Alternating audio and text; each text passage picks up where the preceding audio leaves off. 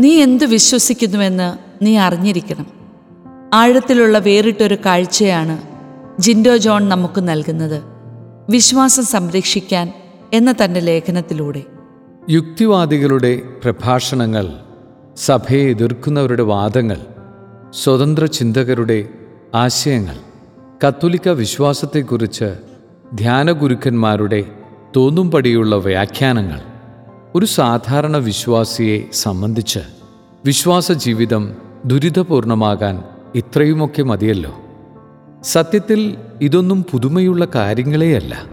എന്നാൽ സോഷ്യൽ മീഡിയയുടെ വരവോടെ ഇവയെല്ലാം നമ്മുടെ മുന്നിലേക്ക് തടയില്ലാതെ ഒഴുകിയെത്തുന്നുവെന്ന് മാത്രം.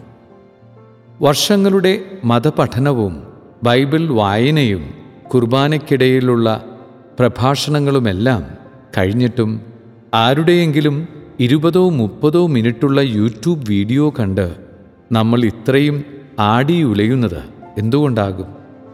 ധ്യാനഗുരുക്കന്മാരുടെ തെറ്റായ തോന്നലുകൾക്ക് നമ്മൾ ഇത്രയും അടിമപ്പെടുന്നത് എന്തുകൊണ്ടാകും? നീ എന്തു വിശ്വസിക്കുന്നുവെന്ന് നീ അറിഞ്ഞിരിക്കണം. നീ വിശ്വാസത്തിൽ നിന്റെ മാതാപിതാക്കളുടെ തലമുറയേക്കാൾ ആഴത്തിൽ വേരുറയ്ക്കണം. യുവജന മതബോധന ഗ്രന്ഥത്തിന്റെ മുഖവുരയിലാണ് ബെനഡിക്റ്റ് മാർപ്പാപ്പ ഈ വരികൾ കുറിച്ചത്. വിശ്വാസ സംബന്ധമായ അറിവില്ലായ്മയാണ് ഇവിടത്തെ പ്രശ്നമെന്ന് തോന്നുന്നു. സത്യത്തിൽ കത്തോലിക്ക സഭയിൽ ഇങ്ങനൊരു പ്രതിസന്ധി ഉണ്ടാകാൻ പാടില്ലാത്തതാണ്. ശക്തമായ പാരമ്പര്യം വിശ്വാസം സംബന്ധിച്ച വ്യക്തമായ രേഖപ്പെടുത്തലുകൾ ഓരോന്നും വ്യാഖ്യാനിക്കാൻ ആഗോളതലത്തിലുള്ള ഔദ്യോഗിക സംവിധാനങ്ങൾ എന്നിട്ടും അറിവിന്റെ ദാരിദ്ര്യം നാം അനുഭവിക്കുന്നു.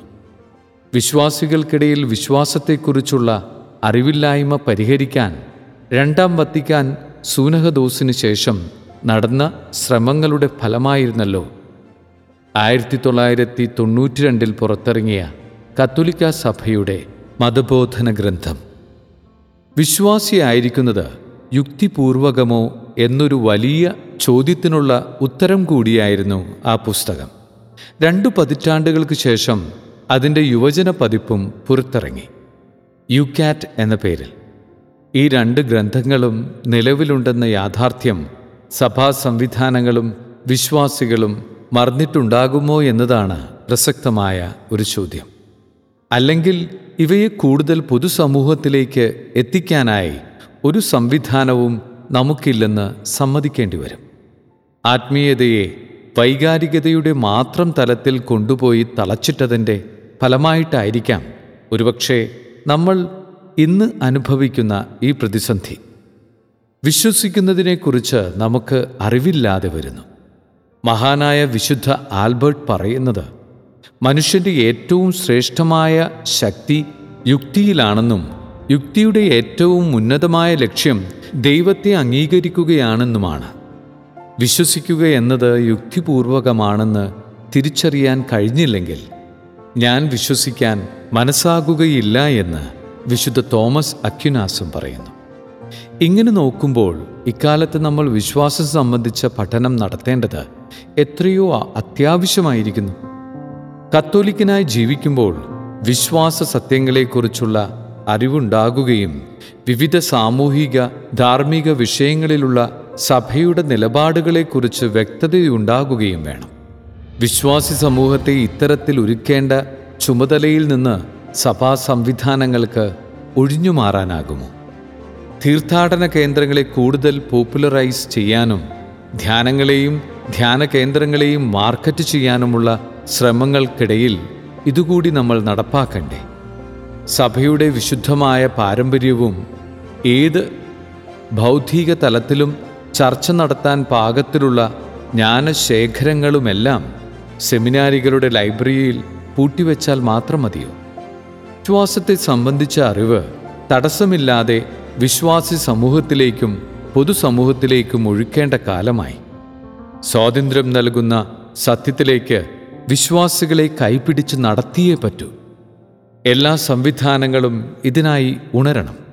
സോഷ്യൽ മീഡിയയും ഞായറാഴ്ച പ്രസംഗവേദികളും വേദപാഠ ക്ലാസ്സുകളുമെല്ലാം അതിനായി ഉപയോഗിക്കണം സഭയുടെ പഠനങ്ങളറിയാൻ ചട്ടപ്പടിയുള്ള ഏതെങ്കിലും കോഴ്സ് പഠിച്ചേ പറ്റൂ എന്നതാകരുത്. സാഹചര്യം ചോറും കറിയും വയ്ക്കുമ്പോഴും വണ്ടി ഓടിക്കുമ്പോഴും റബ്ബർ ടാപ്പിങ്ങിനിടയിലും മീൻ പിടിക്കാൻ പോകുമ്പോഴും ഓഫീസിലിരിക്കുമ്പോഴുമെല്ലാം ആർക്കും അത് സാധിക്കണം. വിദ്യാഭ്യാസത്തിന്റെ ഏതു തലത്തിൽ നിൽക്കുന്നയാളുകളുടെ സംശയങ്ങൾ തീർക്കാനും സഭാ സംവിധാനത്തിന് കഴിയണം. കാരണം അത്രമാത്രം ചോദ്യങ്ങൾ നമുക്ക് ചുറ്റും ഉയരുകയാണ്. ഉത്തരങ്ങളുടെ ഭണ്ഡാരത്തെ അടക്കം ചെയ്തു വെച്ചിട്ട് നമ്മൾ അതിനു മുകളിൽ നിന്ന് ചോദ്യങ്ങളെ നോക്കി ഭയപ്പെടുന്നു. ചോദ്യങ്ങൾക്ക് മുൻപിൽ വീഴുന്നു. അല്ലെങ്കിൽ ചോദ്യം ചോദിക്കുന്നവരെ ദൈവം ശിക്ഷിക്കുമെന്ന് പറഞ്ഞ് തടി തപ്പുന്നു ചില ശുഭസൂചകമായ ചുവടുവയ്പ്പുകളെ കണ്ടില്ലെന്ന് നടിക്കുന്നില്ല. ചില വൈദികരും അൽമായരുമെല്ലാം പാരമ്പര്യങ്ങളെ സംബന്ധിച്ച ചോദ്യങ്ങൾക്ക് ഉത്തരം പറയാനായി ചില പ്ലാറ്റ്ഫോമുകൾ തുറന്നിട്ടുണ്ട്. എറണാകുളംകാരനായ ആന്റണി സച്ചിൻ തുടങ്ങിയ കാത്തലിക് വൈബ്സ് എന്ന യൂട്യൂബ് ചാനൽ മലയാളത്തിൽ അത്തരത്തിലുള്ള നല്ലൊരു സഭയ്ക്ക് വേണ്ടി നിലകൊള്ളുകയെന്ന് പറഞ്ഞാൽ സഭയുമായി ബന്ധപ്പെട്ടവർ കേസിൽപ്പെട്ടാൽ അവർക്കു വേണ്ടി പ്രതിരോധം തീർക്കുക എന്നതാണെന്ന് ഉറച്ചു വിശ്വസിക്കുന്ന ഒരു കൂട്ടരുണ്ടെന്നതാണ് സോഷ്യൽ മീഡിയ കാണിച്ചു തരുന്നത്. വിശ്വാസ സംരക്ഷണത്തിനുള്ള എളുപ്പ വഴിയായി ചിലർ അതിനെ കാണുന്നുണ്ടാകും. എന്നാൽ സത്യം തങ്ങളുടെ ഭാഗത്തല്ലെങ്കിൽ ആശ്രമം എത്രയോ പരിഹാസ്യമാണെന്ന് അവർക്ക് മനസ്സിലായില്ലെങ്കിലും നാട്ടുകാർക്ക് മനസ്സിലാകും അതുപോലെ ഒരു തയ്യാറെടുപ്പുമില്ലാതെ സഭയുടെ വിമർശകരുമായി സംവാദത്തിൽ ഏർപ്പെടുന്നതും ആത്മഹത്യാപരമാണെന്നതിൽ സംശയമില്ല.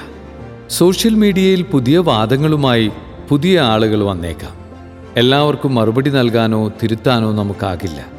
ഏറ്റവും പ്രധാനം വിശ്വാസി സമൂഹത്തിലെ ആശയക്കുഴപ്പങ്ങൾ പരിഹരിക്കുക എന്നത് തന്നെയാണ്. തങ്ങളുടെ മാതാപിതാക്കളെക്കാൾ വിശ്വാസത്തിൽ ആഴപ്പെടുന്നവരായി ഇന്നത്തെ തലമുറയെ മാറ്റുക. അപ്പോൾ യുക്തിവാദികളുടെയോ സ്വതന്ത്ര ചിന്തകരുടെയോ വാദങ്ങൾ അവരെ തകർക്കില്ല. രക്ഷകന്റെ മിഷൻ ഈ ഭൂമിയിൽ തുടരാൻ നമുക്ക് പഠിച്ചും പ്രാർത്ഥിച്ചും തയ്യാറെടുത്തേ പറ്റൂ.